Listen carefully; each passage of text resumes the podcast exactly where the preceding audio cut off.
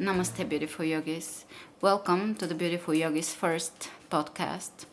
I'll be hosting this podcast with John, my partner, and we'll talk about real life issues. We'll, we'll open up raw and truthful discussions about profound life experiences, spirituality, the comedy of life, and so forth. We're starting today with the topic of grief and death. What better way to start but with something we all have to face in life and something our society often fails to address, often ignores, and often does not offer proper support for. We'll ponder upon the parallels that birth and death have and the magnificence of life. John and I recently had a child, and two years ago, John's father passed both of which experiences have been profound and I would say soul shaking experiences. So, John, welcome. And how was the experience of your father passing? Uh, what uh, did you find any parallels between life and death? In terms of the the logistics and all the, the things that had to be dealt with in life, the experience the experience was uh, probably way worse than I would have ever imagined. Even though I grew up, you know, always being fearful of losing my parents. The experience was was really difficult, but the the spiritual aspect of it, or the level of understanding that I came to arrive at, basically because there was so much grief connected to it that I had no choice but to try and reach for some kind of understanding. And that understanding, whether it be true or not, led me down a road that that I never thought I would, would be uh, revealed to me, which is basically having some kind of grasp over the fact that we are all eternal. Like we're all consciousness and we're all part of the universal mind. So that consciousness is eternal, whether it, it's encapsulated in something that thinks it's an individual or whether it's encapsulated in something that thinks it's larger or beyond that. You know, the, the consciousness itself is eternal. And then you can break it down to other things in terms of how we, we, we define ourselves as, individuals. But it was basically an incredible experience. It was extremely difficult uh, and incredibly uh, enlightening. And what I I um, I'm observing is that the exit uh, the exit of life and the entrance have such profound parallels or they're so similar but in reverse order. Uh, basically it's the breakdown of individual consciousness as opposed to the discovering yourself and your individual consciousness uh, through birth. And the exit is shedding that individual consciousness and becoming a little larger than that or just becoming more connected to the universal oneness as to with birth you you are moving in the opposite line where you are connecting to the self connecting to uh, who you are to that particular individuality you're going to be in this life. Also if you look at the the the physical like if you observe the physical similarities between the two. It's also very interesting in terms of like my father, he passed from a uh, a brain tumor, but once he set in, once he set towards death, the the death experience uh, as per hospice and all that is is very similar, where the body uh, starts to shut down in a in a very specific way. So there's there's kind of um, milestones as the person is getting closer to passing. And what I observed in my, my father was that he became more childlike. And I remember hearing these two women talking about uh, the passing of one of their mothers. She was explaining the experience to her. Uh, and I think I was at, at a, a temple at the time and I was putting my shoes on. And she observed the same thing that I observed with my father, except that she, she defined it as, oh, you know, uh, my mother became like true, you know, pure love, pure consciousness. And and what I observed in my father was he became like pure understanding. And, and that was that's kind of what you see in a child in a way and also the physical movements are very similar the the way they kind of uh, reach up around their face and touch their face and there's not total control of the hands the looking to the right or to the left, the eyes facing down. Uh, I, I, I know with the death experience, there's something called uh, deathbed phenomenon, which is once the person is bedbound, they, they reach their hands up towards the ceiling uh, and do these weird moves with their hands, which I observe with my father.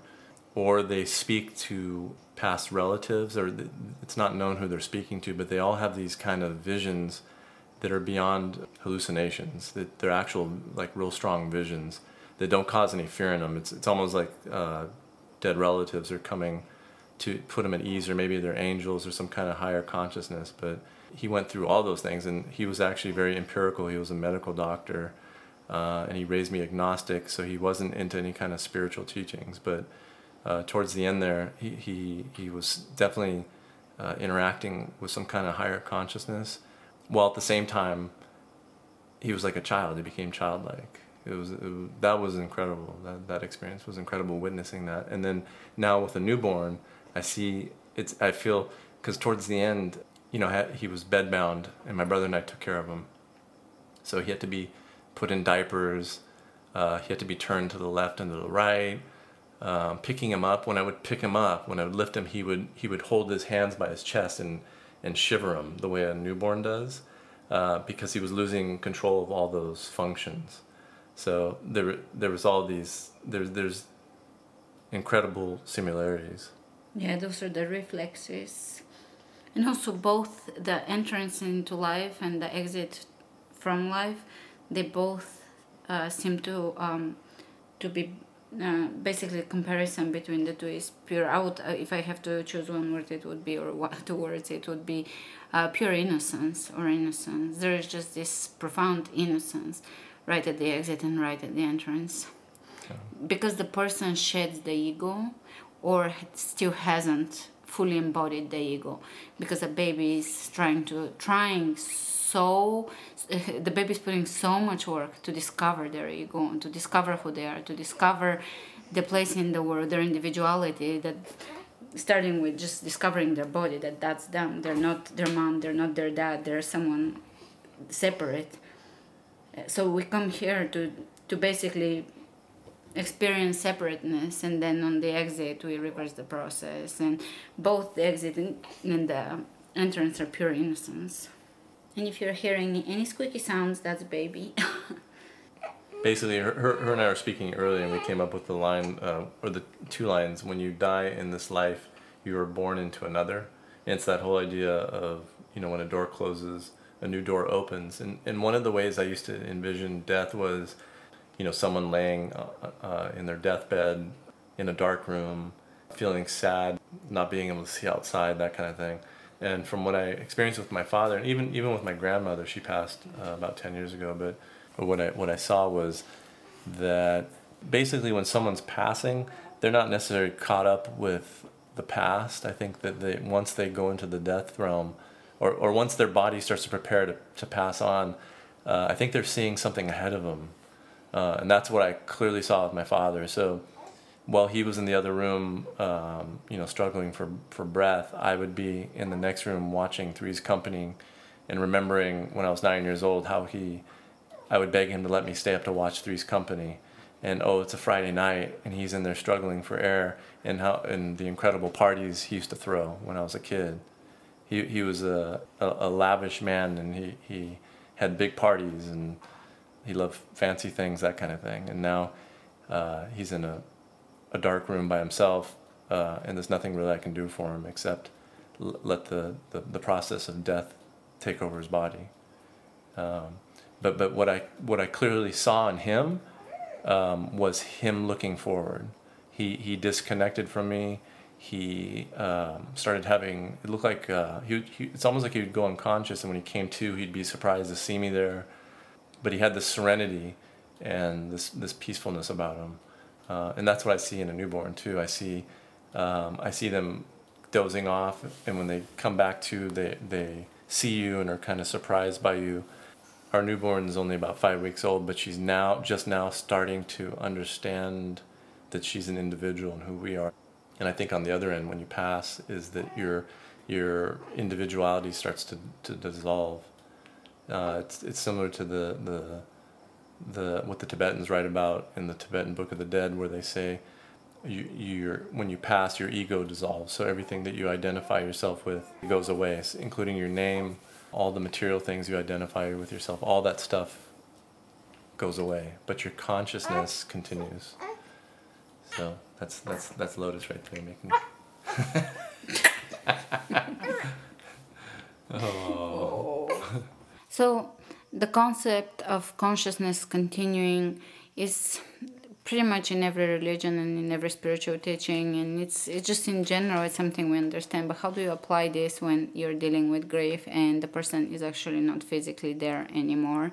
And grief is let's face it grief is real. Yeah i mean i know that dealing with death in general is traumatic. I think you, if a loved one ends up on their deathbed and you witness them pass that way or if they get killed in a car wreck it doesn't it doesn't really matter I think to the one passing how they die because I think we experience many deaths through many lives. But in terms of the, the person the loved one or the person that's left behind on earth uh, the experience is is going to be traumatic I would say. I don't think there's any way to get around experiencing death without it being kind of traumatic. So I think that sits into one's subconscious a certain way. And also the experience itself sits in the body probably right? It, i guess it's that whole concept of that the body's constantly creating new cells and within within those cells that are being created whatever created at that moment um, the nature of those cells are reflective of the way you're feeling probably. So you can store old pain you know in your in your physical body. So if you deal with with death you know, a year or two later, even five years later, the, the grief can still be stored in your physical body. So, how do you prevent it from storing? How do you actually uh, deal with the reality of death rather than storing it for later or storing it and not dealing with it? And also, what are some tools? What are some tools that you used to process death? And it's a process, it's not something that you just get over, but what are the tools you're using to um, to prevent it from storing to what are the tools you're using to avoid dealing with it? First and foremost it's the, the main tool is is that whole idea of know thyself. So you gotta you gotta face things lean into things and be in touch with yourself. So you know if you go through something traumatic like witnessing a loved one die you you have to express it to some level. And if it's and if you need to scream and fall to the floor and cry, then you probably should. But at the same time, um, there's there's some there's also at the same time you can't let the grief run away with you. You have to physically express it. You have to delve into your emotions. You have to be honest with yourself, but you don't want it to stain you, or you don't want it to um, perpetuate itself so that it drudges up things that you create you can actually end up creating toxic thoughts that actually are damaging to the body. It's it's like if you ate something bad or you got exposed to radiation or something like that. It's the same thing. If you have uh, real real deep thoughts that are negative, it can it can cause a lot of toxicity and and grief can do that. Uh, grief can totally uncenter. It should uncenter you, but you just have to be uh, aware not to go too deep into it. And one of the ways to physically deal with grief is do yoga, breathe, meditation. There's different forms of meditation like transcendental meditation, which is more kind of like within your head kind of thing, but that can help deal with your thoughts and the, the pattern of your thoughts. Whereas, you know, like breathing meditations can actually help physically to flush out uh, negativity within your body by bringing in positive energy, prana, you, you don't want grief to perpetuate negative negative thoughts within your body and you don't want to store the negativity within your body so that you actually become toxic over uh, some kind of traumatic experience or, or you know the experience of loss loss of a loved one. I also think that you have to ground yourself in spirituality and some form of truth. And because when you ground yourself in truth um, even though you're still gonna experience grief, there's no way around that. You're gonna experience grief, but it's not gonna, as you said, stain or it's not gonna be damaging to your soul for for a longer period of time beyond this lifetime, for example.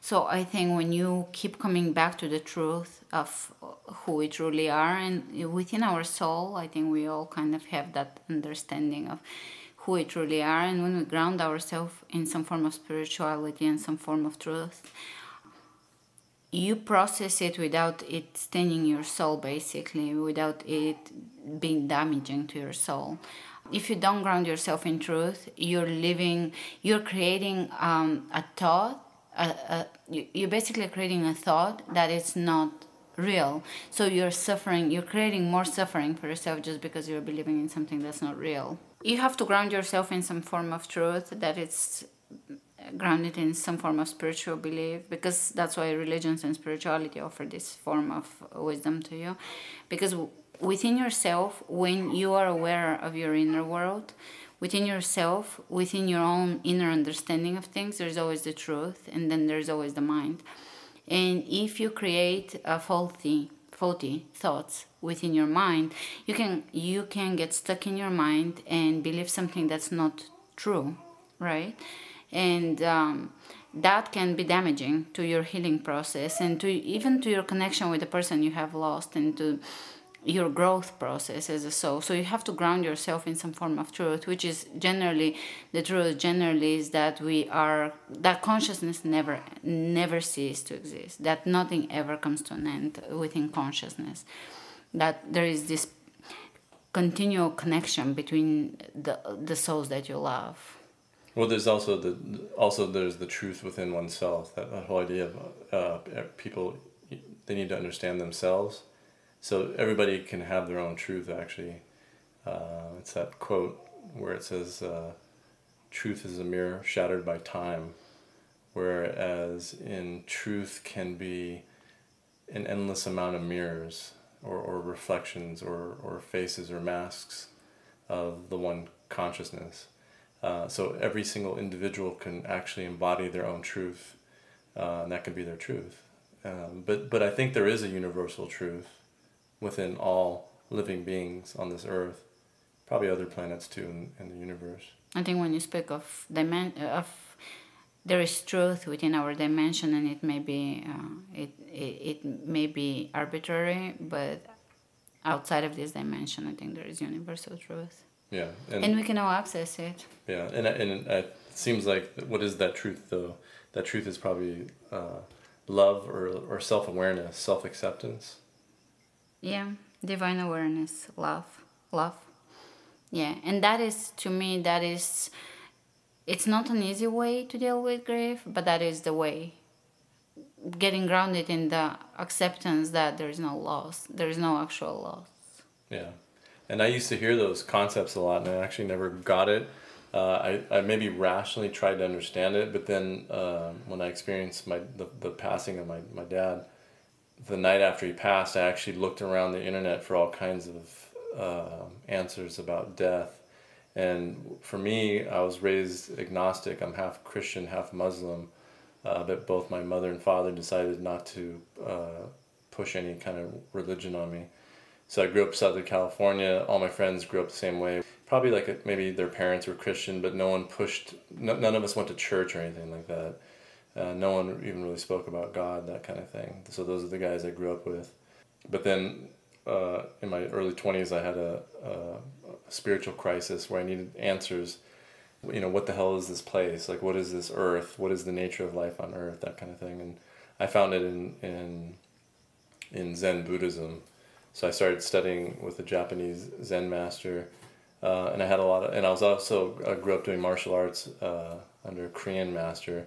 So I had a lot of the Eastern kind of thinking uh, already was already influencing me. The, the first teachings that I was exposed to uh, talked about the nature of the mind, like the mind is pure, it's a pure pool, pool of water, uh, and your desire, your thoughts, or a pebble dropping into that pure pool of water, it creates waves, and as the pebble goes through that pure pool, it hits the bottom and and and stirs up uh, silt and mud, and and and that's all the impure thoughts and desire but the nature of your mind is pure and everything is mind everything is now that kind of thing but i even needed more answers than that when my dad passed away and what I started finding was all these parallels between all the religions, everything from Baha'i to uh, Christianity, uh, including Zen Buddhism. When I finally went to uh, my, my, my Zen teacher and asked him, because he's Japanese and it was very uh, kind of straightforward. It's, it's that Zen kind of teaching where it holds things back. It doesn't hold things back, but